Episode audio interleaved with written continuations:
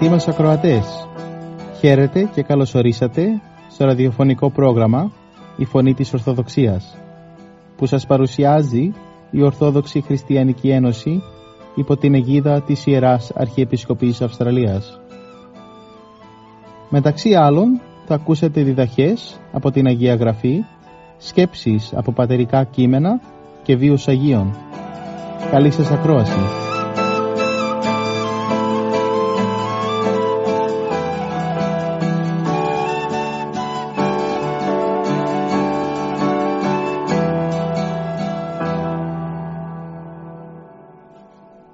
Στην σημερινή μας εκπομπή θα μας μιλήσει ο κύριος Θανάσης Κόλιας για το καταλογά Ευαγγελίου, κεφάλαιο 8, στίχη 5 έως 15, μοιράζοντας κάποιες σκέψεις για την παραβολή του σπορέως.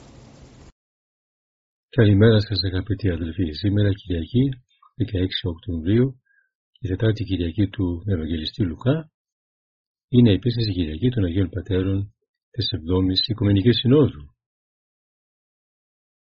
Το Ευαγγέλιο του σημερινό είναι η περίφημη παραβολή του σπορέως. Είπε ο Κύριος στην παραβολή ταύτη. Εξήλθεν ο σπύρον τους πήρε των σπόρων αυτού και εν το σπύριν αυτόν όμεν έπεσε παρά την οδόν και καταπατήθη και τα πετεινά του ουρανού κατέφεραν αυτό. Και έτερον έπεσαν επί την πέτρα και φιέν εξηράνθη για το μη έχει νυχμάδα. Και έτερον έπεσεν εν μέσω των ακανθών, και συμφιήσε άκανθε απέπνιξαν αυτό. Και έτερον έπεσεν εις την γην την αγαθήν, και φιέν επίησεν καρπών εκατοντοπλασίοντα. Επιρώτων δε αυτών οι μαθητέ αυτού λέγοντες, «Τις η, η παραβολή αυτή» Ο δε είπεν, ημίν δέδοτε γνώνε τα μυστήρια της Βασιλείας του Θεού, τις δε λυπείς εν παραβολές, είναι βλέποντες μη βλέπωση και ακούοντες μη συνειώσει. Έστι δε αυτή η παραβολή. Ο σπόρος εστίν ο λόγος του Θεού. Οι δε παρά την οδόν ηθήν οι ακούσαντες, είτε έρχεται ο διάβολος και έρει τον λόγον από τις καρδίες αυτών, ή να μην πιστεύσαντες σωθώσει δε επί της πέτρας ή όταν ακούσωσι με τα χαράς δέχονται των λόγων κι ούτε ρίζαν ούχ έχουσι. Οι προς καιρόν πιστεύουσι και εν καιρό πειρασμού αφίστανται. Το δε εις τας ακάντας πεσών ούτε ίσοι ακούσαντες και υπομεριμνών και πλούτο και ειδονών του βίου πορευόμενοι συμπνίγονται και ούτερες φορούσι. Το δε εν τη καλή γη ούτε εισήν ήτινες εν καρδία καλή και αγαθή ακούσαντες των λόγων, κατέχουσι και καρποφορούσι εν υπομονή. Ταύτα λέγον εφώνει, ο έχων ότα ακούει να κουέτο. Ο σπορεύτης σημερινής παραβολής αδελφοί είναι αυτός ο Κύριος ημών Ιησούς Χριστός και ο σπόρος που σπέρνει είναι ο λόγος του, ο Θείος. Την σποράνδε του λόγου του Ήρχεσε τότε ο Κύριος όταν έζει επί της γης, την συνεχίζει όμως διαμέσου των αιώνων για της Εκκλησίας Του και των διακόνων Του. Και σπέρνει και σήμερον στην εποχή μας τον Λόγο Του. Μην μπορούμε δε να πούμε ότι στους καιρούς μας είναι πλουσία η σπορά του Λόγου του Θεού και γίνεται κατά ποικίλους τρόπους, με το κήρυγμα στους ιερούς ναούς, με τα κατηχητικά σχολεία, με τα χριστιανικά συγκεντρώσεις, με την Αγία Γραφή, με τα Ορθόδοξα έντυπα. Ποια όμως είναι η δική μας σχέση με τον Λόγο του Θεού; Αυτή είναι η ερώτηση που θα μας αποσχολήσει σήμερα. Ο σπόρος, είπαμε, είναι ο Λόγος του Θεού. Ερώτηση. Έχουμε επαφή με τον Λόγο του Κυρίου εμείς; Ακούμε θείον κήρυγμα στους ναούς μας ή εις χριστιανικά συγκεντρώσεις. Μελετούμε τον λόγο στην Αγία Γραφή. μελετώμεν και άλλα σχετικά βιβλία ωφέλιμα ή μήπως θεωρούμε χαμένη την ώρα μας όταν πρόκειται να διαβάσουμε λόγων Κυρίου ή να έχουμε συζήτηση με κάποιον άνθρωπο πνευματικών. Αν συμβαίνει αυτό και δεν επιτρέπουμε τον εαυτό μας να έχει επαφή με τον Λόγο του Κυρίου, είναι σαν να μην θέλουμε ο σπόρος να καρποφορήσει την ψυχή μας, θα μένουμε ξένοι προς τον Λόγο του Θεού. Και έτσι θα οδηγηθούμε εις πνευματικών θάνατο. Διότι η ψυχή που δεν τρέφεται με τον Λόγο του Θεού δεν μπορεί να έχει σχέση με τον Θεό. Δεν μπορεί να ζήσει χριστιανικά. Να ευαριστήσει στον Θεό. Γι' αυτό ο Απόστολος Παύλος προτρέπει τους πιστούς ο λόγος του Χριστού ενικήτω εν ημίν πλουσίους. Δηλαδή, πλούσια θέλει ο Απόστολος να μένει μέσα μας ο λόγος του Θεού. Συνεχώς να κυκλοφορεί στην ψυχή μας, διότι έτσι θα μας τρέφει και δυναμώνει πνευματικά. Θα μας φωτίζει και καθοδηγεί κατά τον άριστον τρόπο. Χρειάζεται επομένως τακτική και συνεχή επαφή μας με τον σπόρων του Θείου Λόγου.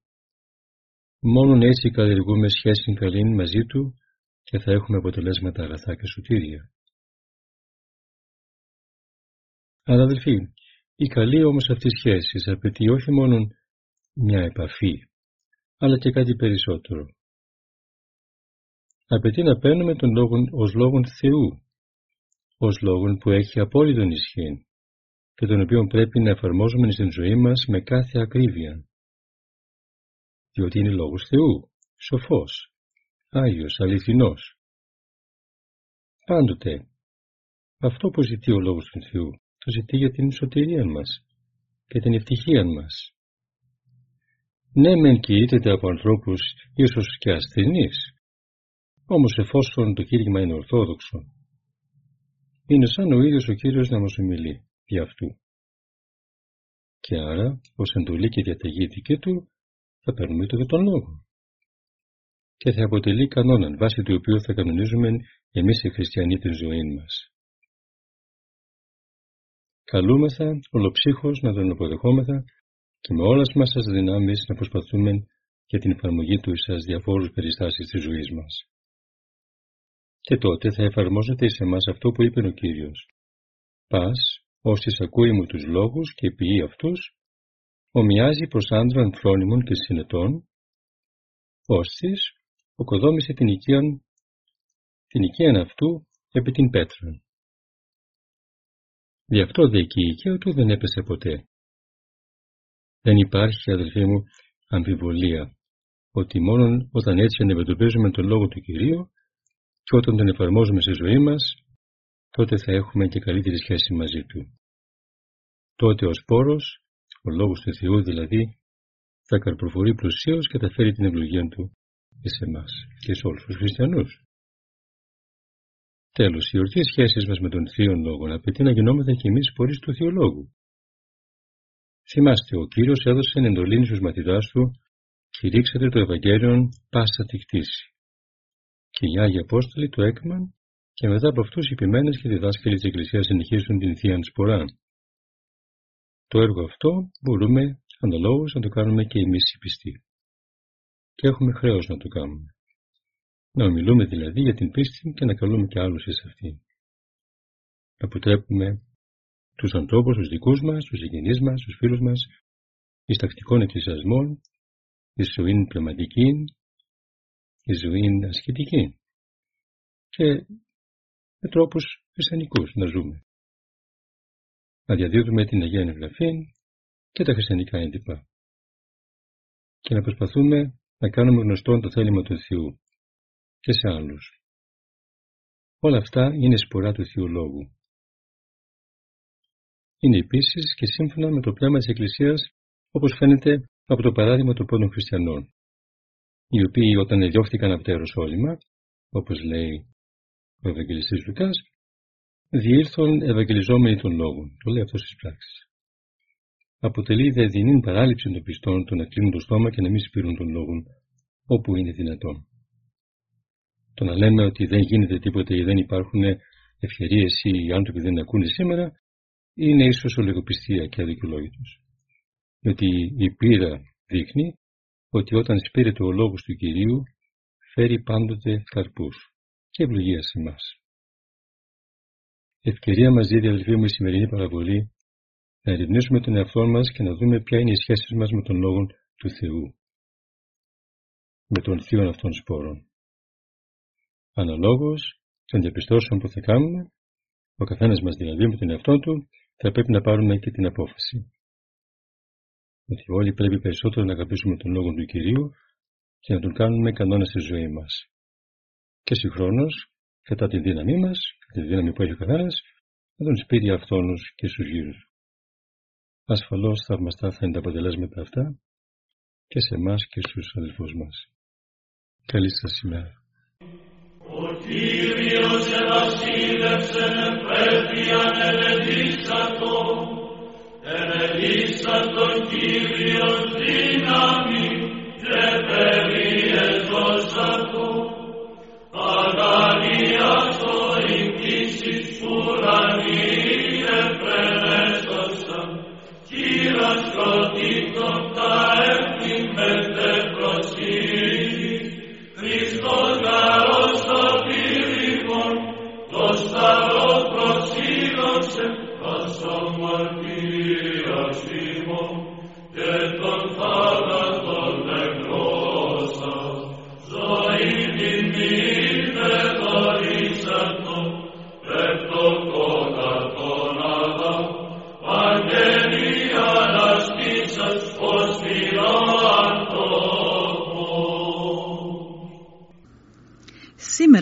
Εκκλησία μας γιορτάζει την Κυριακή των Αγίων Πατέρων.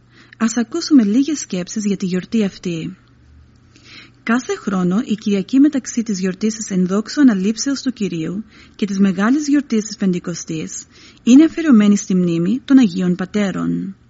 Το γεγονός αυτό ασφαλώς έχει τη σημασία του γιατί η περίοδος μεταξύ της Αναλήψεως και της Πεντηκοστής είναι μία περίοδος αναμονής και προσδοκίας για ολόκληρο το πλήρωμα της Εκκλησίας. Με την έντοξη ανάληψή του στους ουρανούς, ο Κύριος ολοκλήρωσε την επιγής αποστολή του και άνοιξε την θύρα της Βασιλείας για κάθε άνθρωπο. Ενώ ανέβαινε στους ουρανούς, ο Κύριος παρήγγειλε στους Αποστόλους να μην απομακρυνθούν από τα Ιεροσόλυμα, αλλά να αναμένουν την εκπλήρωση της υποσχέσεως του Θεού Πατρός, μια υπόσχεση που θα εκπληρωνόταν την ημέρα της Πεντηκοστής, με την κάθοδο του Αγίου Πνεύματος. Αυτό το Άγιο Πνεύμα ήταν που ενέπνευσε και καθοδήγησε τους Αγίους Πατέρες όταν συνήρχοντος σε σύνοδο για να συζητήσουν και αποφασίσουν τον τρόπο με τον οποίο έπρεπε να διατυπωθούν οι δογματικές αλήθειες της Εκκλησίας που αποτελούν προϋπόθεση για την εν Χριστώ σωτηρία των ανθρώπων. Η Ορθόδοξη Εκκλησία είναι η κατεξοχήν Εκκλησία των Συνόδων, των επτά οικουμενικών πρωτίστως, αλλά και όλων των ανεγνωρισμένων τοπικών συνόδων. Η πρώτη Οικουμενική Σύνοδος στην Νίκαια το 352 μετά Χριστόν κατέχει ιδιαίτερη θέση στην ιστορία της Εκκλησίας, διότι σε αυτήν οι πατέρες σαφώς καθόρισαν το δόγμα της θεότητας του Χριστού, όπως πιστεύουμε στην Ορθόδοξη Εκκλησία και όπως ομολογούμε στο σύμβολο της πίστεως σε κάθε Θεία Λειτουργία, Ιερή Ακολουθία ή άλλη προσευχή μας. Ομολογούμε ότι ο Χριστός είναι Θεός αληθινός, εκ Θεού αληθινού, ομοούσιος με τον Πατέρα. Μόνο αυτή η πίστη εγγυάται τη σωτηρία μας. Ούτε γαρ άγγελος, ούτε άνθρωπος, αλλά αυτός ο Κύριος έσωσεν ημάς. Αυτή η μαρτυρία και ομολογία της πίστεως τονίζεται ιδιαίτερο στην Κυριακή των Αγίων Πατέρων και είναι καρπός του Αγίου Πνεύματος.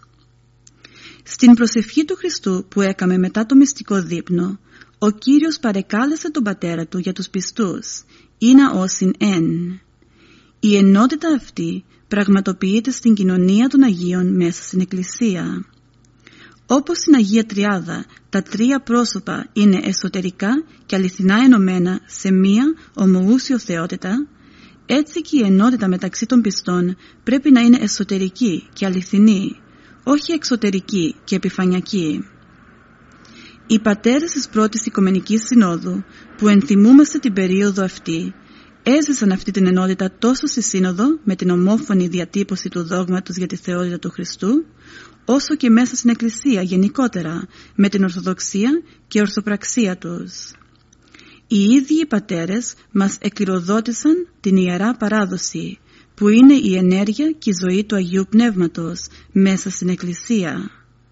Αυτή την παράδοση καλούμεθα να ζήσουμε και εμείς στην Αυστραλία σήμερα, γιατί η Εκκλησία είναι μία, Αγία, Καθολική και Αποστολική. Η αποστολή μας είναι να διακηρύττουμε την αλήθεια για τη θεότητα και ανθρωπότητα του Χριστού, ότι δηλαδή ο Κύριος Ιησούς Χριστός ενανθρώπισε και ανέστη εκ νεκρών για να αναμορφώσει τον άνθρωπο και ολόκληρη την κτήση και θα επιτύχουμε το σκοπό μας εφόσον ζούμε την ορθόδοξη πίστη μας στην κοινωνία των Αγίων και των Πατέρων της Εκκλησίας εφόσον ανήκουμε στην Εκκλησία της Πεντηκοστής που είναι η ζωή του Αγίου Πνεύματος. Έφυγα το Φαραώ της Αιγύπτου της σκλαβιά μαχηγό το Μωυσή έφτασα ως το Σινά, στο Σινά να ανεβώ, στο Σινά να ανεβώ, ο πολύ το επιθυμώ, στην Αγία κορυφή και να λέω την ευχή, η ανάβαση σκληρή, Θε μου δώσ' μου υπομονή, καρτερία και αντοχή, να αποκτήσω την ευχή. Την ευχή για να τη λες πρέπει από το μυαλό να πετάξεις μακριά κάθε πράγμα κοσμικό. Στην αρχή, στην αρχή στην αρχή την ευχή να τη λες προφορικά κι ύστερα από καιρό θα σου γίνει νοερά. Και στα λόγια της ευχής να είναι όλη προσοχή. Γιατί όταν φανταστείς κινδυνός να πλανηθείς. Απ' το δέντρο της ευχής βγαίνουνε καρποί γλυκείς ότι μέλι είναι αυτό δεν μπορείς να φανταστείς τον πειράζοντα πολύ τον πειράζοντα πολύ ερεθίζει η ευχή και γι' αυτό μη το ηθείς όταν σου επιτεθεί η μητέρα του Χριστού, η ηγουμένη μυστική, ευλογεί τους μοναχούς και τους δίνει την ευχή. Γέροντα μου σεβαστέ, γέροντα μου σεβαστέ, Μωυσή μου νοείται, έλα δώσ' μου μια ευχή να αποκτήσω την ευχή. Στο Σινά να ανεβώ, στο Σινά να ανεβώ, ο πολύ το επιθυμώ στην Αγία κορυφή. Και να λέω την ευχή και να λέω την ευχή.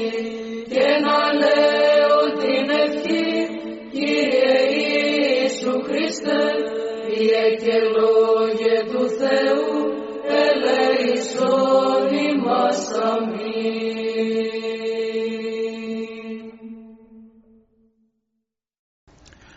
από τους βίους των Αγίων.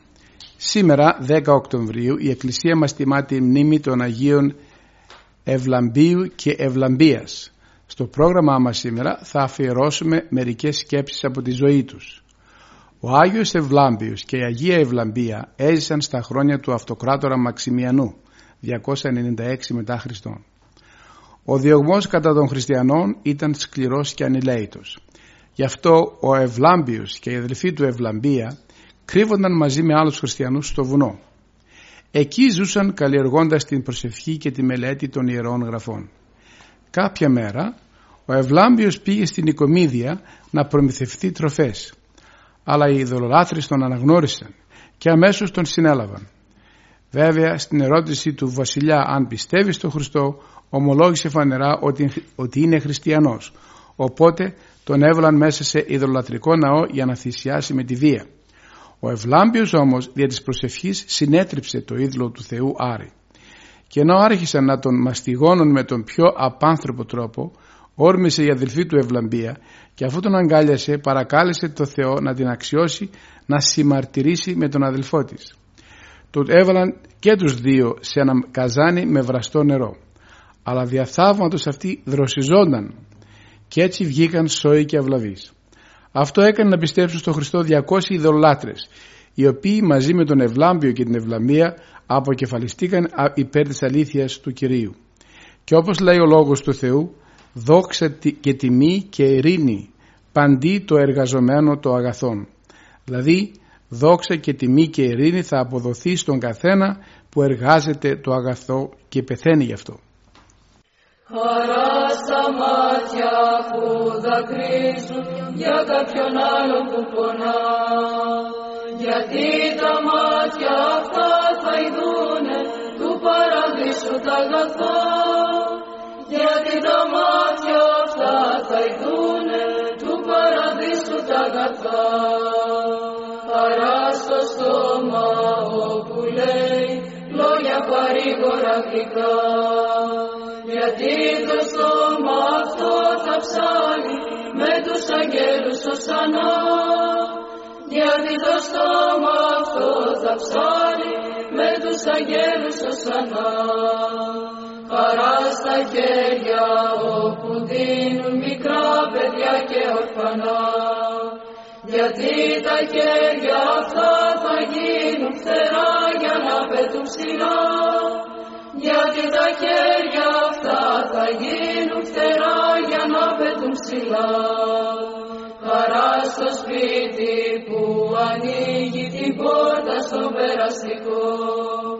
Γιατί η πόρτα αυτή ανοίγει στην Παναγιά και στο Χριστό γιατί η πόρτα αυτή ανοίγει στην Παναγιά και στο Χριστό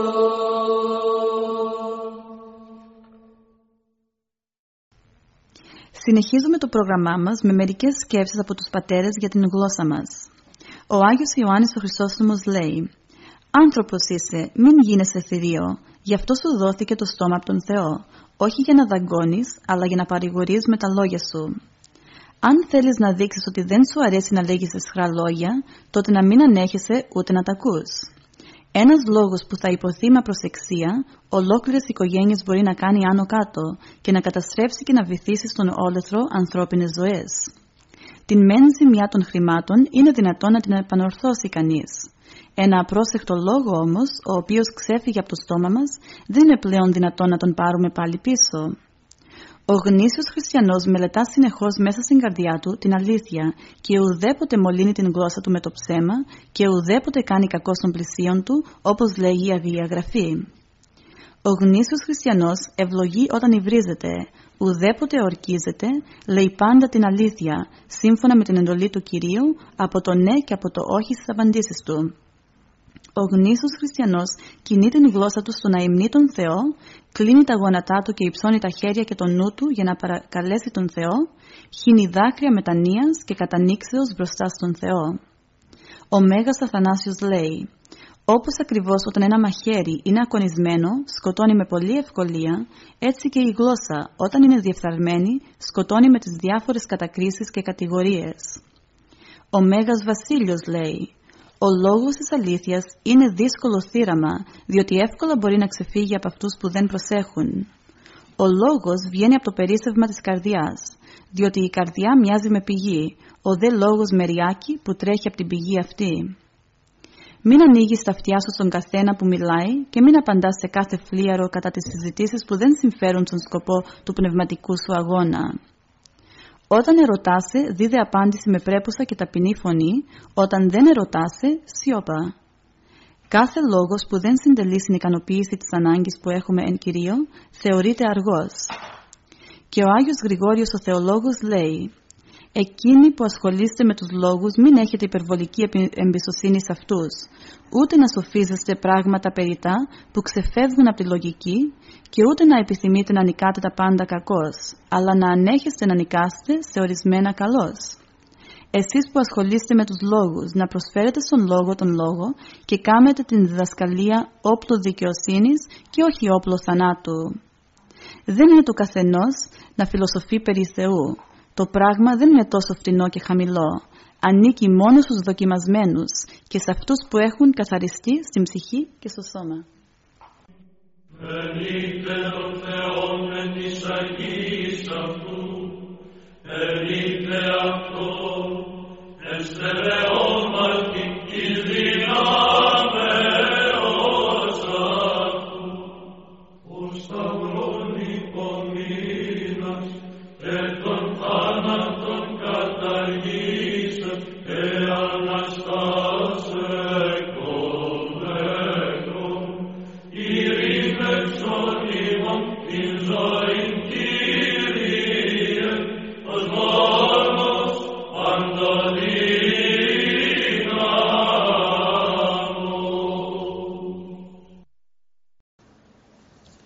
Ας ακούσουμε μερικές σκέψεις από τον πατέρα Παΐσιο περί του πώς ο καθένας μας πρέπει να αξιοποιήσει πνευματικά το χάρισμα που έχει.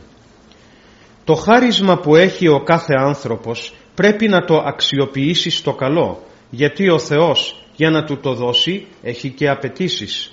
Το μυαλό λόγου χάριν είναι μια δύναμη, αλλά ανάλογα με το πώς το χρησιμοποιεί ο καθένας μπορεί να κάνει καλό ή κακό. Ένας που έχει πολύ εξυπνάδα, αν την χρησιμοποιήσει σωστά, μπορεί να κάνει εφευρέσεις που θα βοηθούν τον κόσμο. Αν όμως δεν την χρησιμοποιήσει σωστά, μπορεί να εφευρίσκει, ας υποθέσουμε, πώς να ληστεύει τον άλλον. Ή αυτοί που κάνουν γελιογραφίες σε εφημερίδες κλπ, σε μια γελιογραφία, σε ένα σκίτσο, κρύβουν ολόκληρο γεγονός και αν αυτό έχει σχέση με εκκλησιαστικά θέματα κλπ μπορεί να κρύβει και ολόκληρη θεολογία. Μερικοί από αυτούς αν σπούδαζαν θεολογία επειδή ο νους τους παίρνει στροφές θα μπορούσαν να εμβαθύνουν πολύ στα θεία νοήματα. Θα αξιοποιούσαν δηλαδή αυτήν την ευστροφία, θα την αγίαζαν και θα βοηθούσαν και τον εαυτό τους και τους άλλους. Ενώ τώρα Πολλοί κάνουν αρνητικό έργο. Αν είναι εσχροί, εσχρό. Αν είναι γελίοι, γελίο. Όσοι δηλαδή έχουν κάποια ιδιαίτερη ικανότητα θα γίνουν ή χρήσιμοι ή καταστρεπτικοί. Ενώ όσοι δεν έχουν κάποια ιδιαίτερη ικανότητα δεν μπορούν βέβαια να κάνουν κάποιο μεγάλο καλό αλλά τουλάχιστον δεν μπορούν να κάνουν ούτε μεγάλο κακό.